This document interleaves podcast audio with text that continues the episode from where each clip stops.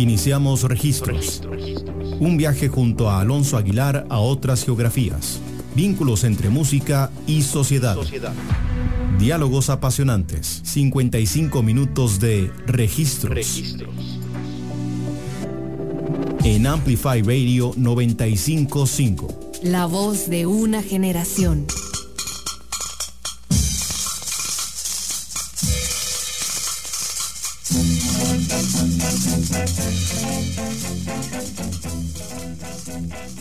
Hola a todos y todas, eh, bienvenidos y bienvenidas a un nuevo episodio de Registros acá por Amplify Radio. Yo soy Alonso Aguilar y vamos a estar hablando sobre el garage centroamericano junto con Daniel Ortuño. Pero antes de entrar directamente a nuestra conversación, vamos a dar un poco de contexto sobre qué sucedía en el caótico siglo XX en la región. Estamos hablando de una historia de giros inesperados, altibajos y constante tensión sociopolítica. Hay que recordar que este es el momento que pasa luego de que las llamadas repúblicas bananeras de la región existieran en inestabilidad por gran parte del siglo, debido a su dependencia de instituciones como la United Fruit Company, que esencialmente se sobreponían a los gobiernos locales como la fuerza política y económica más determinante de la zona. Desde ese entonces existían esfuerzos por unificar la región, eh, fuera en términos políticos, en términos económicos, en términos culturales, pero estos se fluctuaban según los intereses de las clases dominantes, según el contexto histórico, según quién estaba en poder en cada una de estas eh, naciones centroamericanas. En 1907 se plantea la eh, Corte de Justicia Centroamericana, pero tan solo 10 años después, esta ya había caducado en su legalidad.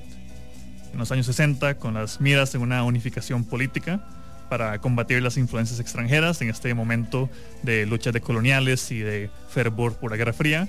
Se crea el Mercado Común Centroamericano, que si bien toma más relevancia en los 80, en los 60 está en sus primeros pasos y no, no termina siendo un agente determinante dentro de la composición sociopolítica de Centroamérica en aquel entonces.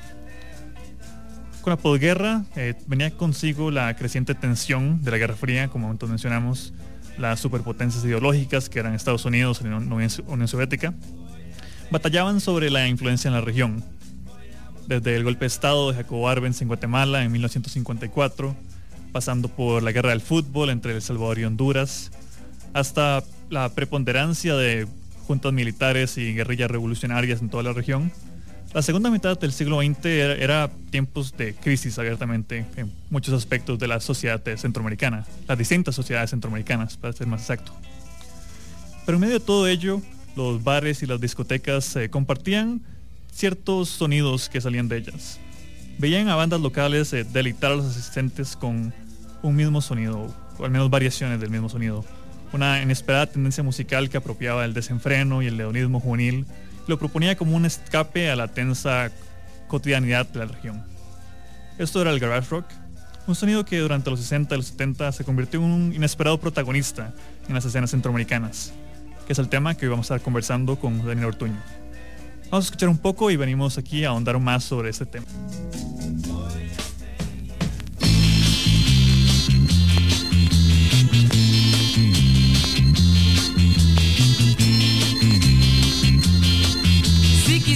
Pelear, pensando que tu santo no comprendo. Yo pretendo que también tú sepas que yo estoy hirviendo. Si quisieras pelear, pensando que tu santo no comprendo. Yo pretendo que también tú sepas que yo estoy hirviendo.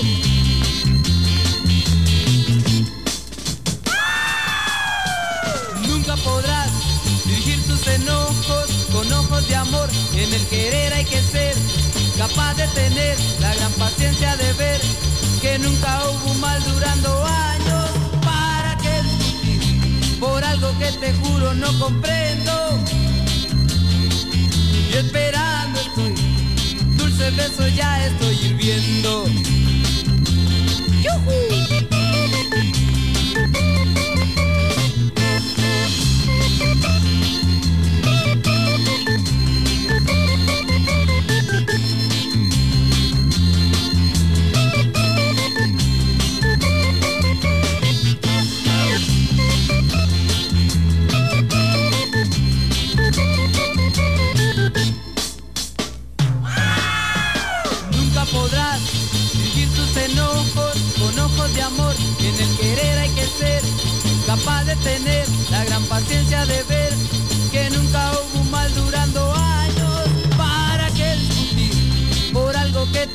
No comprendo. Y esperando estoy, dulce beso ya estoy hirviendo. La, la, la, la, sí, ya estoy hirviendo. La, la, la, la, ya estoy hirviendo. La, la, la, sí, ya estoy hirviendo. La, la, la, ya estoy hirviendo. La, la, la, sí, ya estoy hirviendo.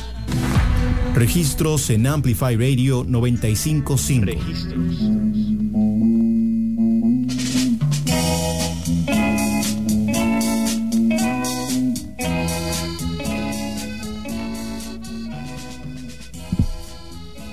Estamos acá de vuelta en registros para Amplify Radio.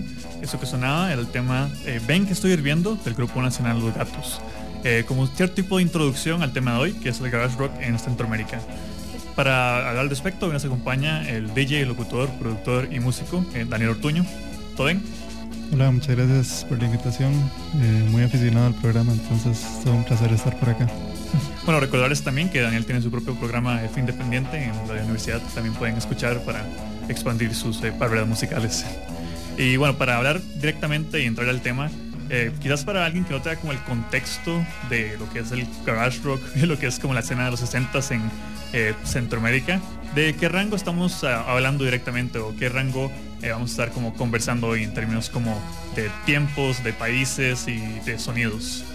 Ok, sí, eh, sí, vale la pena aclarar que, bueno, garage rock es un término que se aplica retroactivamente, eh, es decir, después de que se dio, digamos, toda esta música en la época original, el rock and roll, podríamos ubicarlo, digamos, que a partir del 55 más o menos, eh, lo que se empieza a considerar garage rock, por lo menos en, en las mecas de la industria, digamos, Estados Unidos y algunos países de Europa, es como a partir del 59-60 a más o menos el 66, eh, que ya empieza a mutar, digamos, y se empieza a cambiar el sonido, digamos, psicodélico.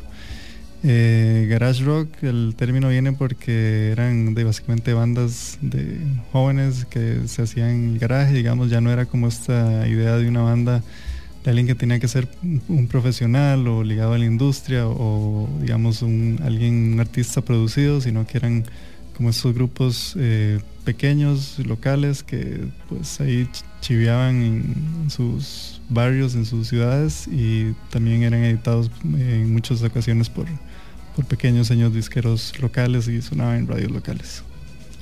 Bueno, un elemento que suele como diferenciar a los eh, movimientos y sonidos que hablamos acá en registros suele ser como esta integración entre, digamos, como distintas escenas o distintas como eh, grupos y, y grupos y, bueno, bandas o, artistas. En el caso como de eh, este movimiento o este momento en la historia, podríamos estar hablando de una escena o cómo lo eh, catalogaríamos si tuviéramos que hacerlo. No, yo creo que es nada más como, o sea, es el, término que se le ha dado como para ubicarlo como más que nada al tipo de sonido, digamos, el, se diferencia del primer rock and roll en que es eh, un poco más eh, furioso, en- entran en juego los pedales de efectos de las guitarras, principalmente la distorsión o el fuzz, que es un sonido muy característico. Los tempos se aceleran, eh, las, las, ¿cómo se llama? La- las temáticas líricas empiezan a ser un poco más irreverentes, no necesariamente políticas o sociales, pero sí un poco, digamos, rompiendo como el, el molde de, lo que era digno o moral. Eh, empieza a haber como más euforia, más gritos, más salvajismo. Entonces eso es como lo que se, se considera, digamos. Eh, eso es lo que el término trata de, de- de apañar.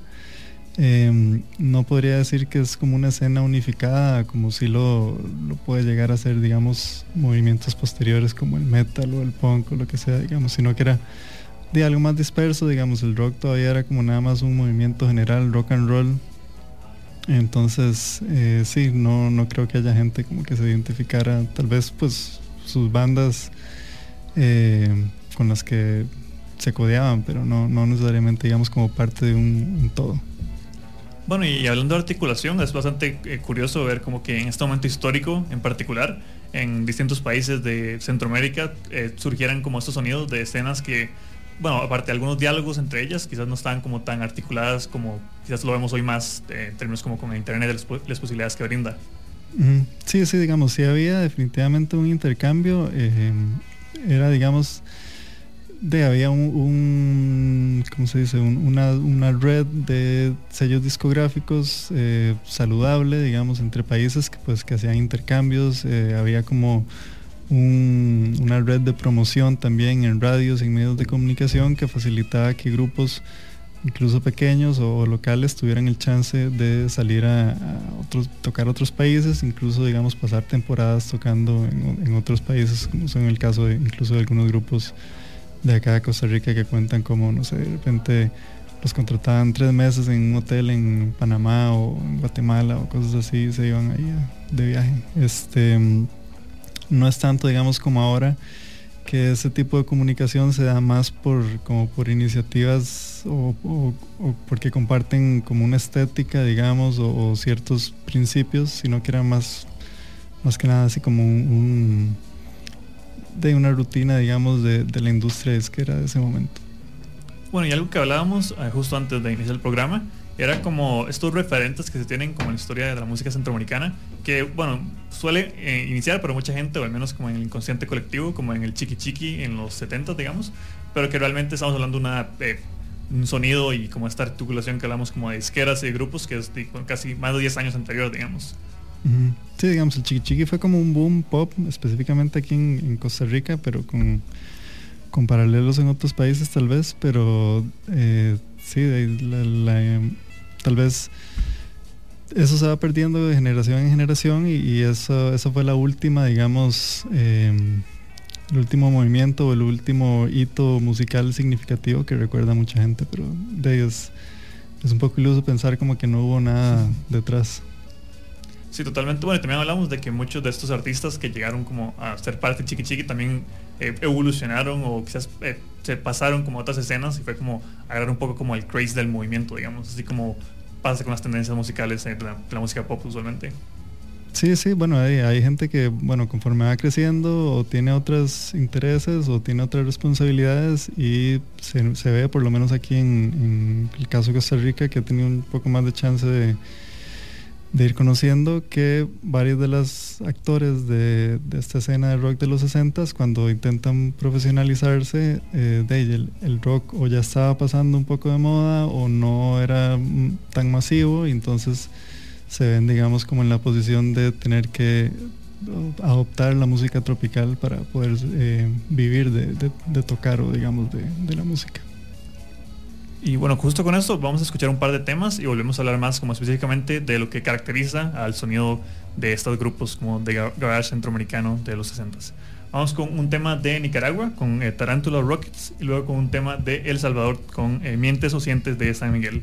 Y volvemos a sacar registros con Daniel Ortuño.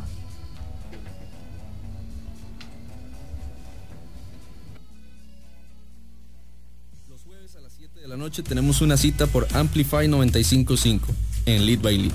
Un espacio dedicado a la música, editorial, reseñas, entrevistas y viajes en el tiempo. Porque sí se puede viajar en el tiempo. Somos más que un programa de música. Somos Lead by Lead por Amplify 955. Hola, soy Estela Peralta y te invito a disfrutar de Dada, un espacio en el que estaré programando música diferente, experimental, rarezas, lados B, sin olvidarnos de los éxitos alternativos que nos vuelan la cabeza. Así que te espero todos los martes a las 8 pm por Amplify Radio. La voz de una generación.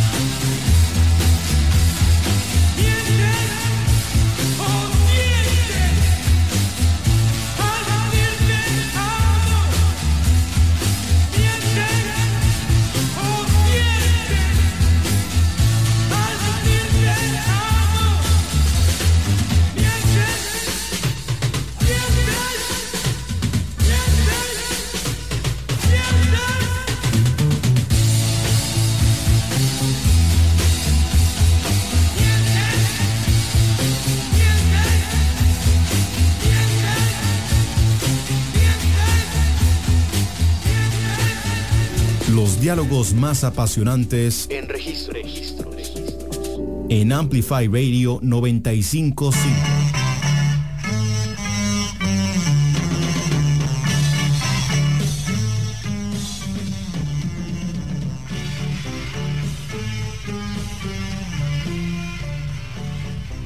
Estamos de vuelta acá en registros por Amplify Radio.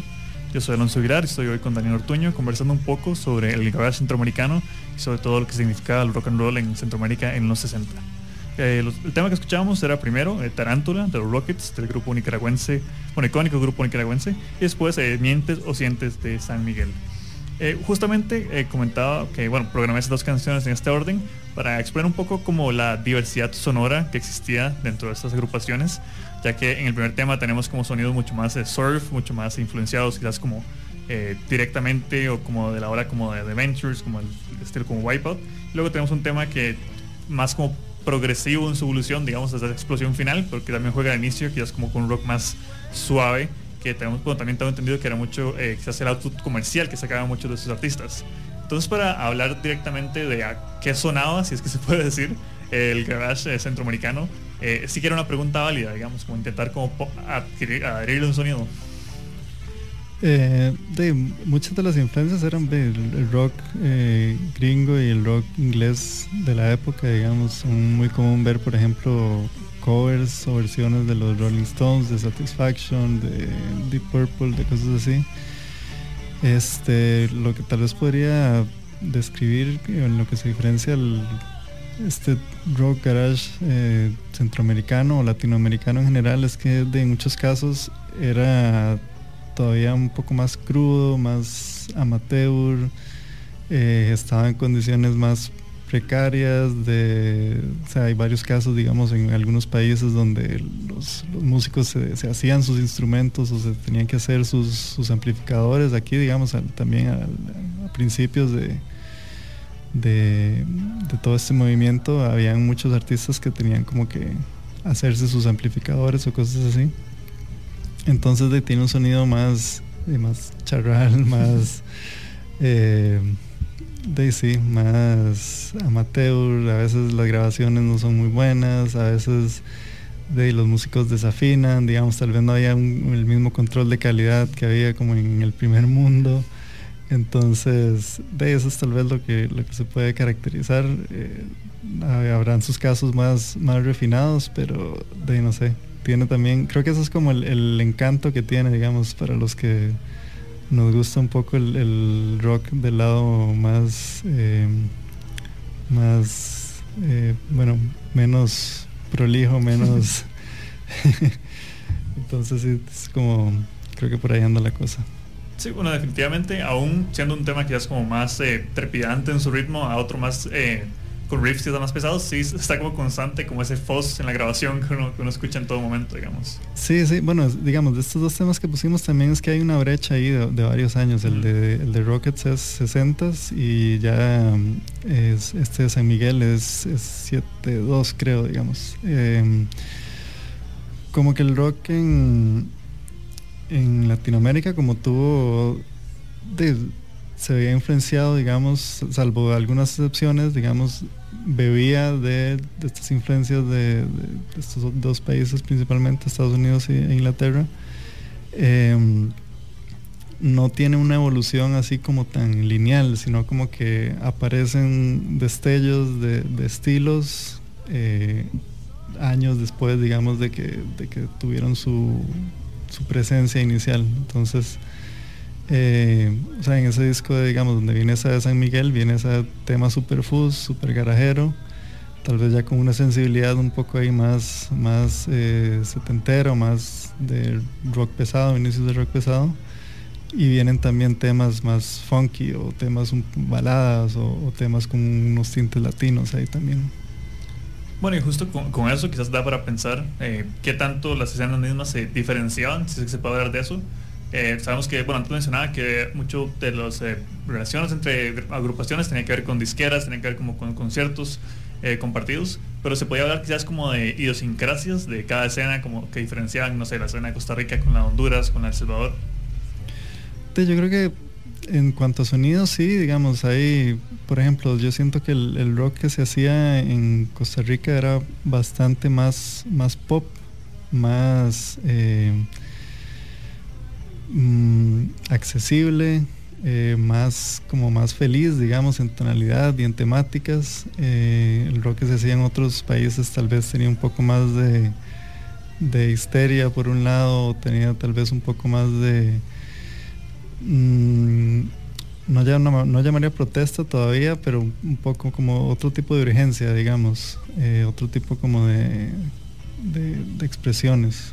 Eh, más influencias, digamos, en algunos países, más, más influencia latina. Creo que aquí el rock como que hasta más, o sea, bastante más después que en otros países adoptó como, como un sonido más, más latino. Eh, pero sí creo que por ahí anda la cosa. Bueno, y claro que tiene que también ver con todo el contexto que hablábamos al inicio, como distintos eh, momentos como de tensión sociopolítica de distintas naciones. Y bueno, pero no es un secreto que históricamente eh, Costa Rica es vista quizás como un poco como separada, como en términos como historiográficos de lo que estaba pasando, en términos como de los juntados militares, de la influencia vacía, de los golpes de Estado. Entonces supongo que también tiene, se, ese reflejo de cierta manera, podríamos pensar musicalmente.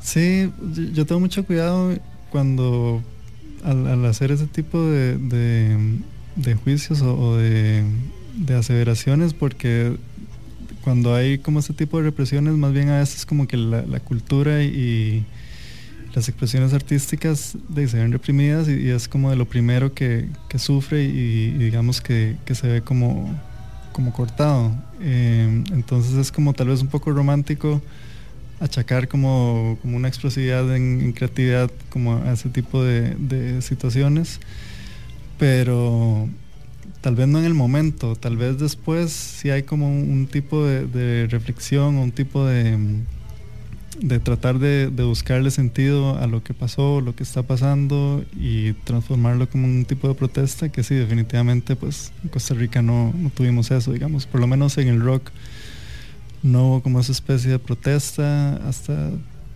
no sé, tal vez eh, finales de los 70, principios de los 80, hubo un poco más ahí como de conciencia social en las letras, no tanto como de protesta política. Eso tal vez se vio más como del lado de cuando, cuando la música, digamos, pasó como a todo el movimiento de nueva canción, que digamos sí fue un movimiento como más, más decididamente político. Em, sí, no sé, bueno, y también tiene que ver, me imagino que con las influencias que trataban, también cuando hablamos como, bueno, aparte de lírica vamos a hablar sobre todo en el siguiente bloque, pero no, eh, hablamos como de la tradición folk, digamos, y todo lo que implica en términos como de, crítica social y demás. Y bueno, el rock and roll de los que se inspiraban, sobre todo en los, mediados de los 60, digamos, como en la explosión británica, con las bandas también como estadounidenses.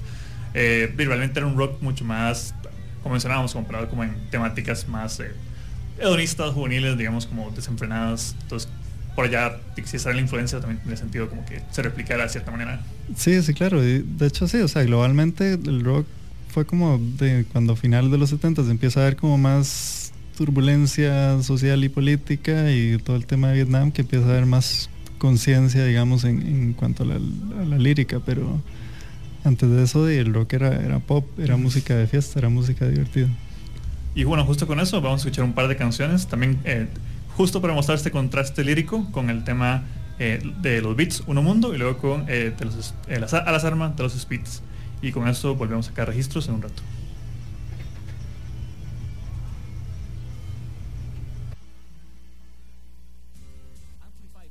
Amplify 955. Amplify Radio. Amplify Radio. En Amplify Radio. Por Amplify 955. Una emisora con contenido que interesa, que, importa. Amplify Radio la voz de una generación.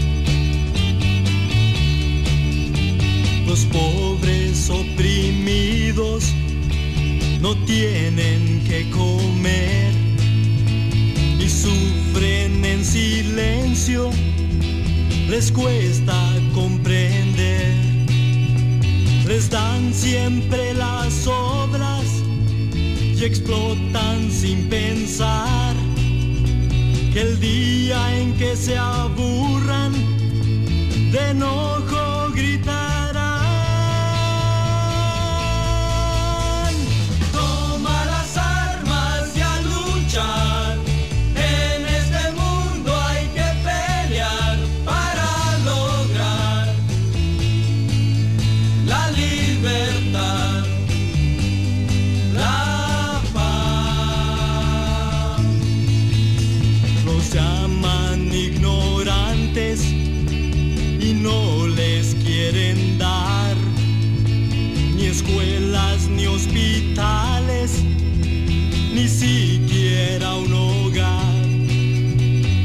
Llenan de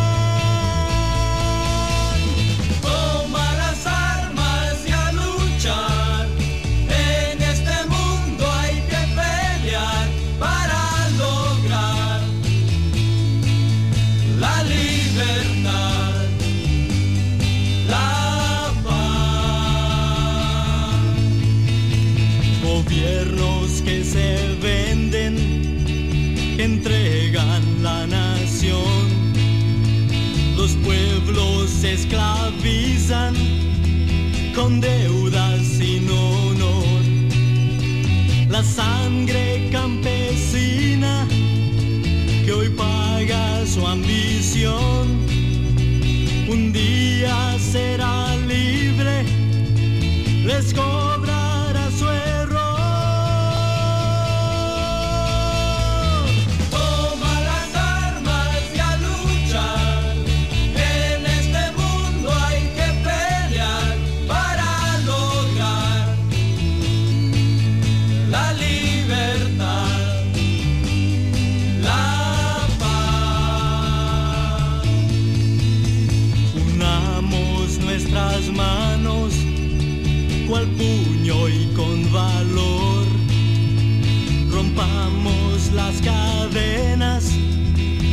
Tanto deshonor.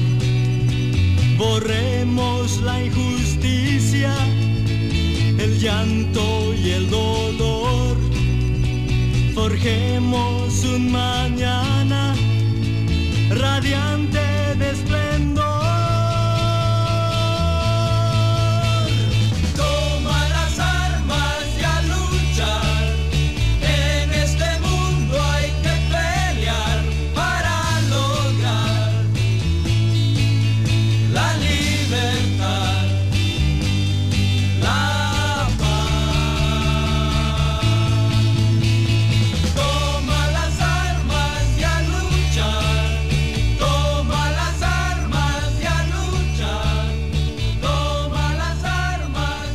Viajes a otras geografías en registros. Por Amplify Radio 955.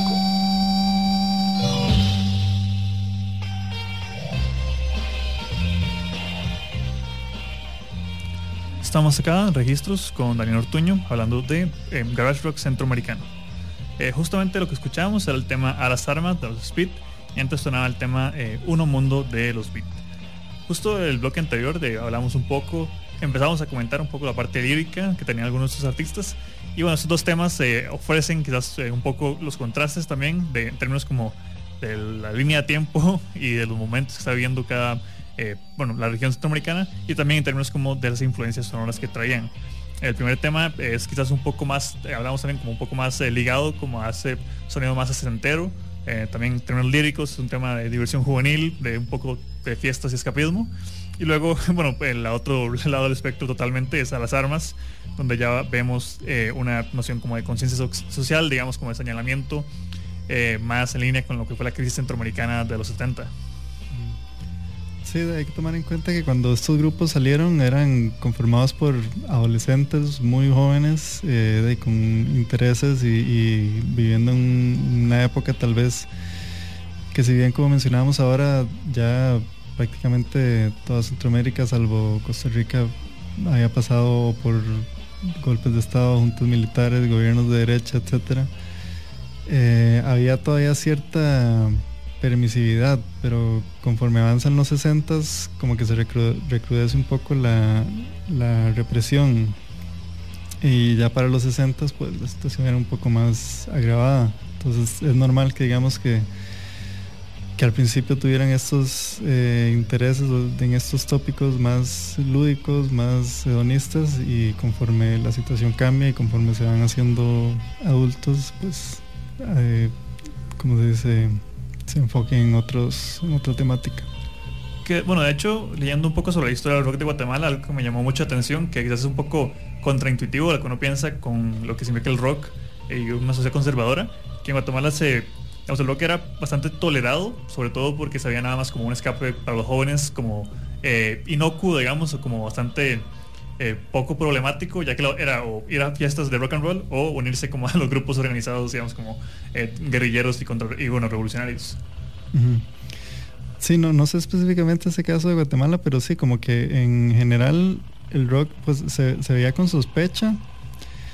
Em, pero era así, era como tolerado, digamos, y, había incluso pues cierta eh, cierta mezcla, digamos, de clases sociales que pues hacía que todavía se permitiera un poco más, qué sé yo, había gente de la alta sociedad que era dueños de, bares y de antros a donde sucedían, digamos, estos, esta confluencia de jóvenes y estos grupos de rock. Entonces como que de ese lado se toleraba. Eh, creo que cuando empieza a representar tal vez un peligro moral es que, o sea, cuando ya se empieza a meter más como la, cuestión hippie, como el uso de drogas y pues indicios ahí como de, una toma de conciencia, es que se empieza como a reprimir un poco más. bueno, también la vestimenta cuando se vuelve más, más vistosa y más amenazante, digamos, para la sociedad correcta es ya donde empieza más la represión, entonces es como común leer en todos los países historias de cómo la policía agarraba a los hippies y les cortaba el pelo o, los,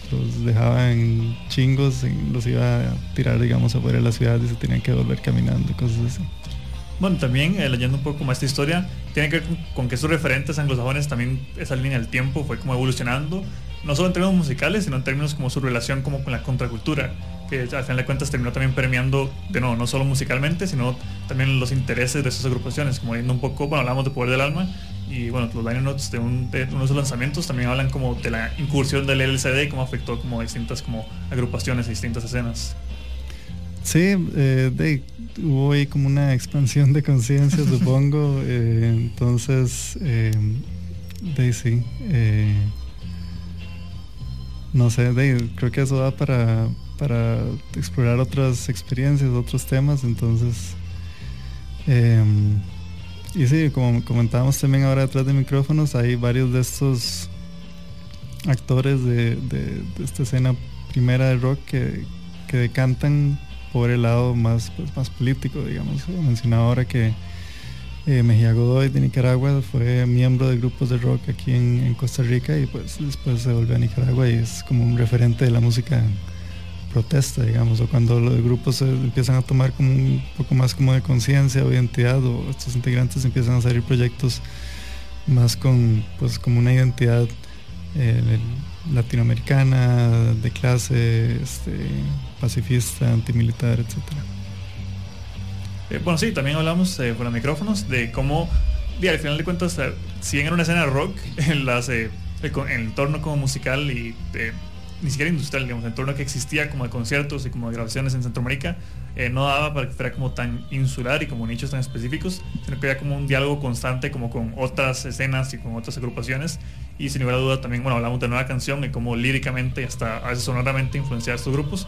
Y bueno, también pasaba con otras musicalidades cuando hablábamos de, bueno, en el próximo bloque vamos a hablar un poco de la evolución, pero también cómo se incorporaron elementos ya fuera de lo estrictamente bajo, guitarra, batería y teclado a veces. Sí, incluso digamos, las limitaciones de la misma industria hacía que esos intercambios fueran necesarios. O sea, no, no todos los países tenían estudios de grabación, entonces digamos, los que tenían era común que grupos de otros países, digamos, que existiera la disquera tal vez, pero la disquera no tenía dónde grabar los grupos y los mandara a grabar a otros países. O que la disquera de un país se interesara en el talento de otro país y, entonces así es como se sucedían un poco esos intercambios. Bueno, y justo también antes hablábamos del tema, justamente lo que escuchábamos, a las armas, los Speed, que fue grabado aquí en Costa Rica. Y bueno, que quizás por el entorno, no puede imaginarse que fue más fácil grabarlo que una vez llegar a reproducirlo en la radio, digamos, como hablábamos en términos de la censura y todo eso. Sí, claro, lo que tengo entendido, pues bueno, ese sencillo salió editado en Indica acá y de ahí como que no tuvo mucha repercusión o tuvo mucha eh, oposición en, pues, en las ondas radiales en, Honduras. Entonces como que es, es, difícil conseguir ese disco allá, por ejemplo. Bueno, y justo en el siguiente bloque vamos a hablar un poco de lo que pasó como con este legado y con la, bueno, intento como de salvaguardar un poco como de sus influencias todo lo que aconteció. Eh, vamos a escuchar dos temas de No Tienes Ni Querer de Rolling y Olvídame de los Thunder Boys. El primero una agrupación nicaragüense y el segundo una agrupación costarricense. Escuchemos y volvemos aquí con Daniel Ortuño para cerrar este programa sobre garage centroamericano.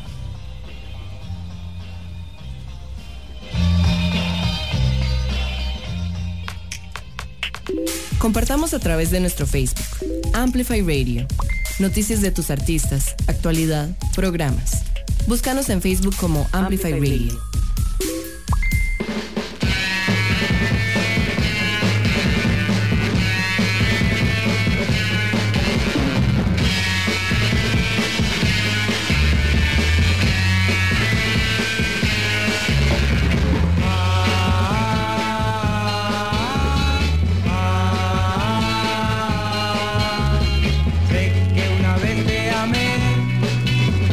también que me equivoqué. Ahora quieres volver y no tienes ya mi querer.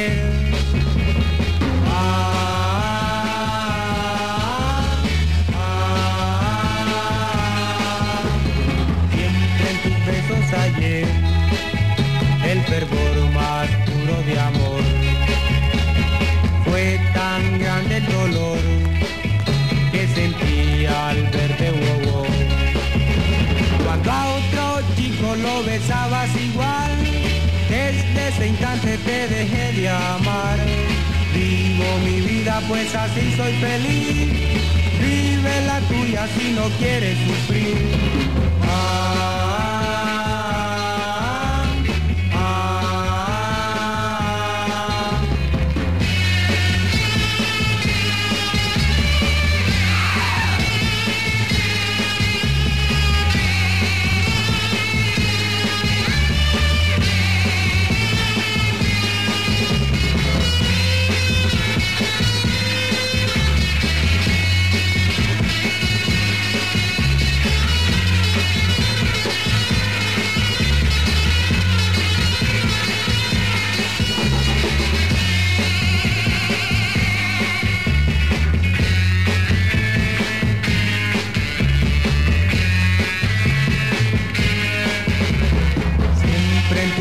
ayer, el fervor más puro de amor.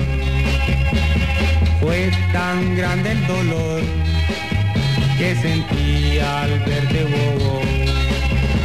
Cuando a otro chico lo besabas igual, desde ese instante te dejé de amar.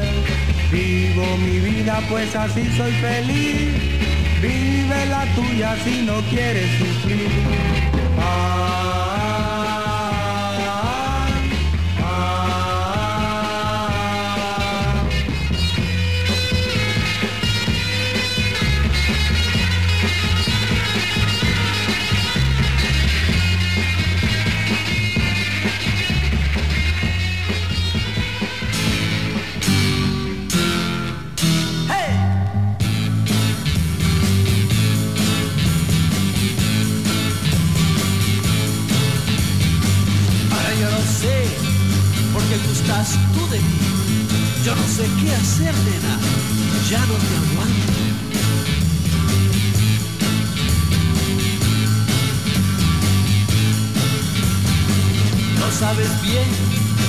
Eres para mí.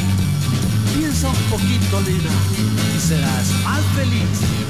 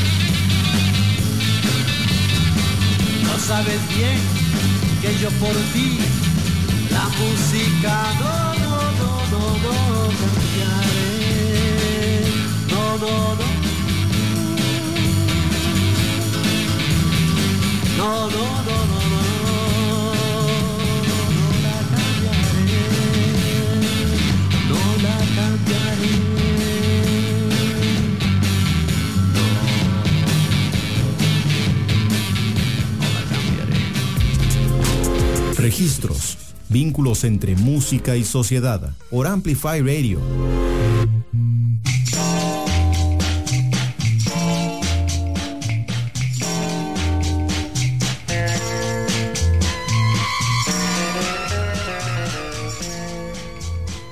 Estamos de vuelta acá en Registros por Amplify Radio. Yo soy Alonso Aguilar y estoy hoy con Daniel Ortuño comentando un poco el garage centroamericano. Lo que escuchábamos era el tema No tienes mi querer del icónico grupo nicaragüense Rolling y el tema Olvídame de los Thunder Boys, un grupo local de aquí de Costa Rica.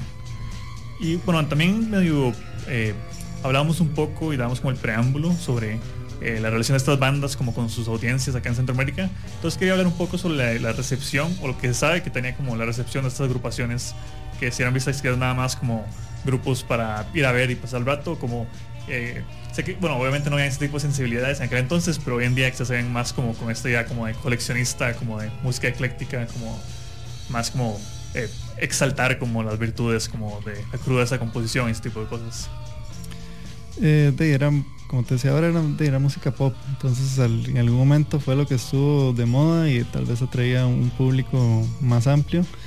Eh, definitivamente sí, rápidamente se convirtió como una cuestión como de, un poco de culto, digamos, como que de- si tal, tal vez el, el movimiento entre comillas en sí no, no tenía como esa eh, autodeterminación o ese sentimiento de, de comunidad, pero la audiencia sí desarrolla como esta fanaticada y esta necesidad como de seguir a los grupos y de identificarse como, como rockero y eh, lo sigue haciendo a pesar de que el rock pasa de moda en algún momento, digamos, o, es sustituido por otras corrientes musicales.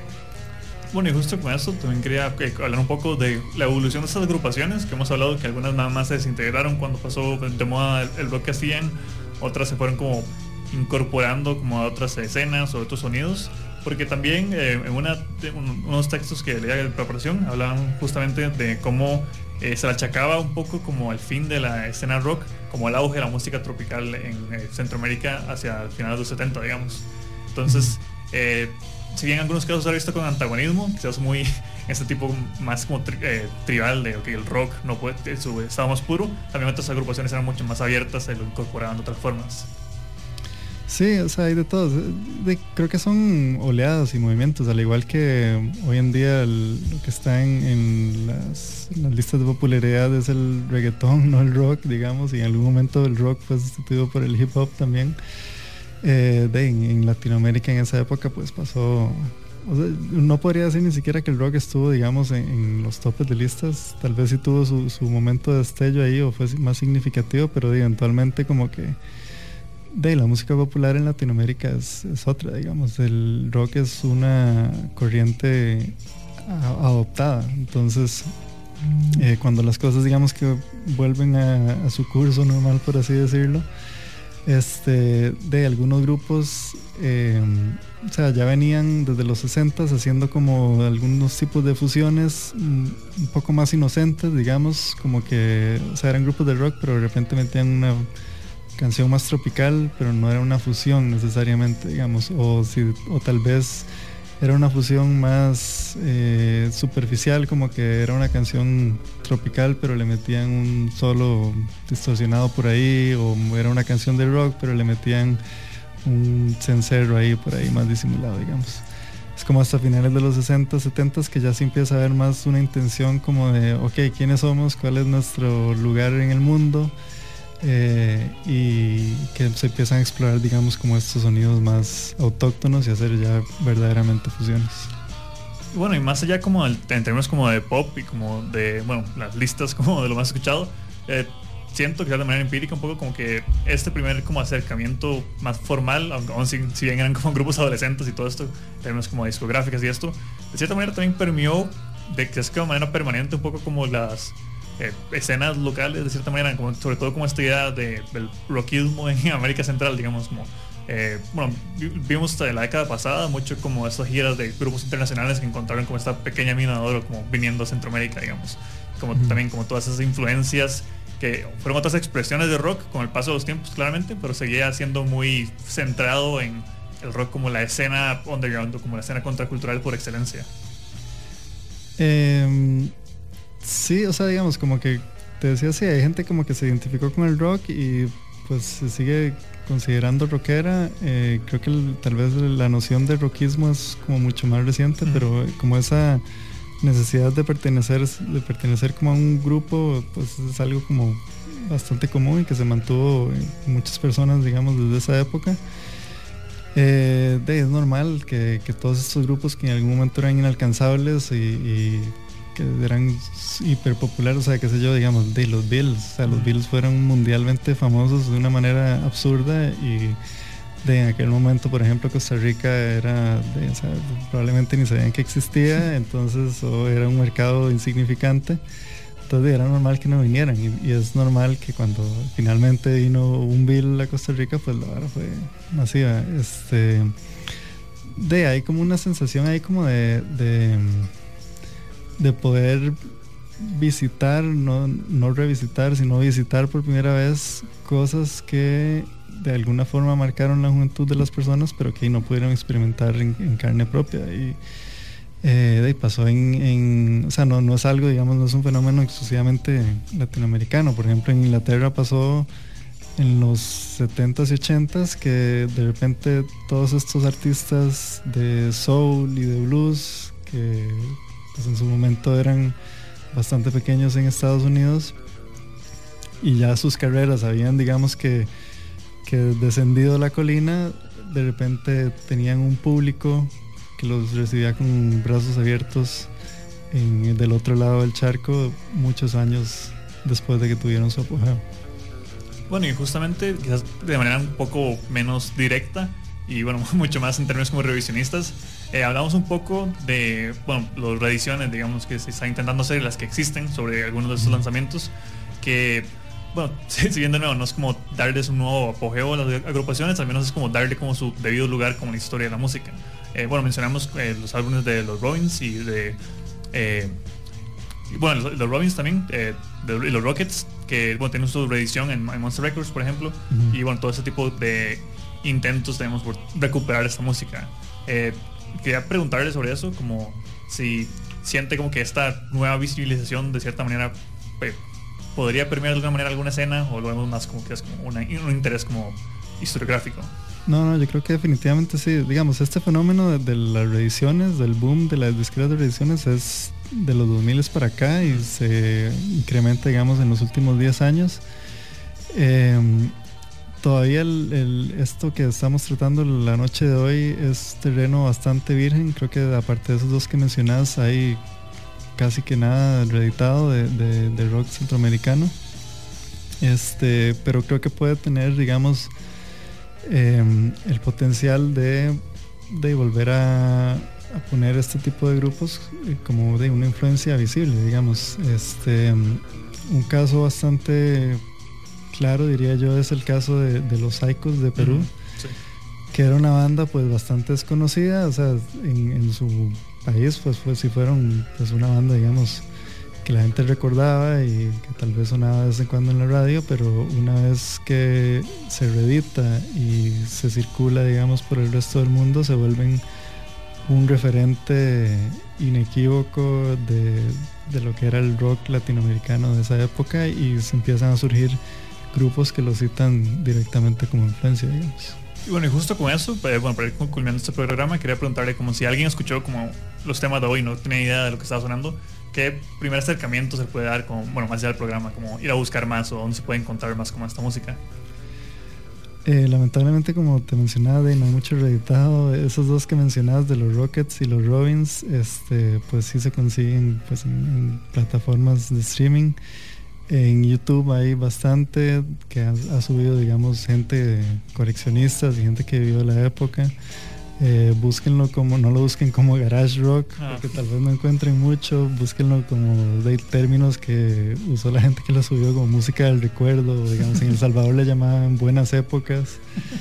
Este, tal vez algunos uploads un poco más nuevos ya mencionen como garage de tal lado o fuzz de tal otro lado. Eh, de, básicamente así como con palabras claves, digamos, pero por el momento no hay como un lugar o un disco, digamos, que les pueda recomendar como para que, escuchen algunas de estas cosas. Bueno, esperemos que en el futuro cercano sea mucho más accesible porque, bueno, ya con estos ejemplos que hemos dado, creo que sí se muestra como que hay cierto eh, influencia, cierto nicho y cierta historia digna de revisitar en términos como para conocer más como el contexto centroamericano y también para ver hacia el futuro en muchos eh, aspectos. Sí, sí, de, es, es de tener en cuenta la historia propia, local, creo que es eh, algo fundamental, digamos, para poder ver hacia adelante. Entonces, en- enhorabuena que se estén como, que estén habiendo intentos, digamos, de, de rescatar todo esto que pasó. Bueno, y con esas eh, grandes palabras de cierre, eh, quería agradecerle de nuevo, Daniel, por eh, venir aquí al programa y hablar de este, eh, este sonido tan particular que bueno, queríamos eh, darle el foco que se merece, al menos por un programa. No, muchísimas gracias por la invitación espero que hayan disfrutado. Gracias a todos y todas por escuchar este episodio de Registros acá en Amplify Radio. Eh, si se perdieron parte del programa, pueden entrar a la página de Amplify Radio, donde estarán este y todos los programas anteriores grabados. Y también si tienen más eh, interés sobre esta música, pondremos lo que haya disponible en los playlists que solemos hacer en Spotify. Y bueno, también eh, pueden seguirnos en redes para ver más de cerca lo que vamos a estar hablando las próximas semanas y lo que hemos hablado anteriormente aquí en Registros. Estamos como Registros Radio, tanto en Spotify como en Instagram. Eh, sin más preámbulo, nada más eh, recordarles que estamos aquí también todos los martes a las 6 pm por Amplify Radio. Les esperamos la próxima semana con nuevas geografías musicales.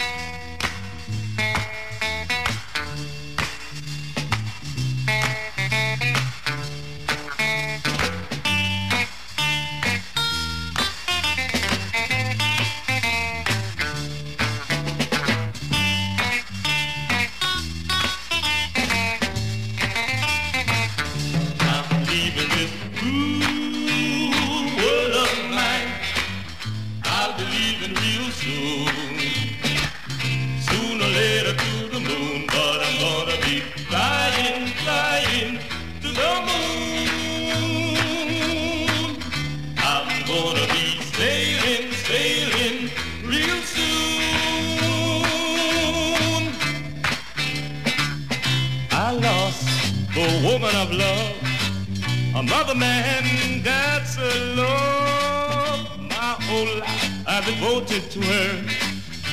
Only one thing left for me to do.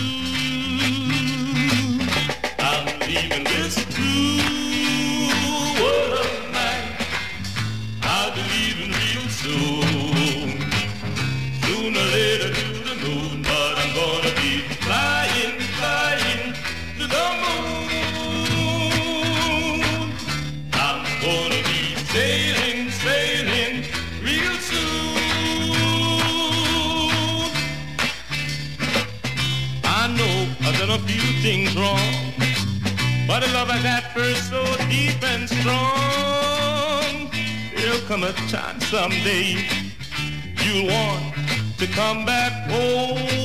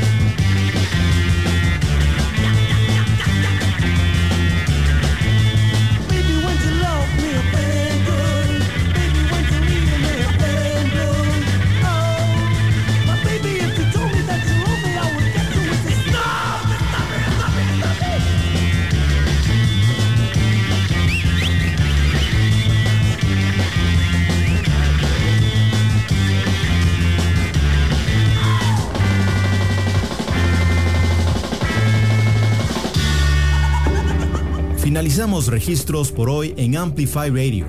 Los diálogos más apasionantes, vínculos entre música y sociedad. Alonso Aguilar vuelve el próximo martes a las 6 de la tarde con más viajes a otras geografías en registros. En registro.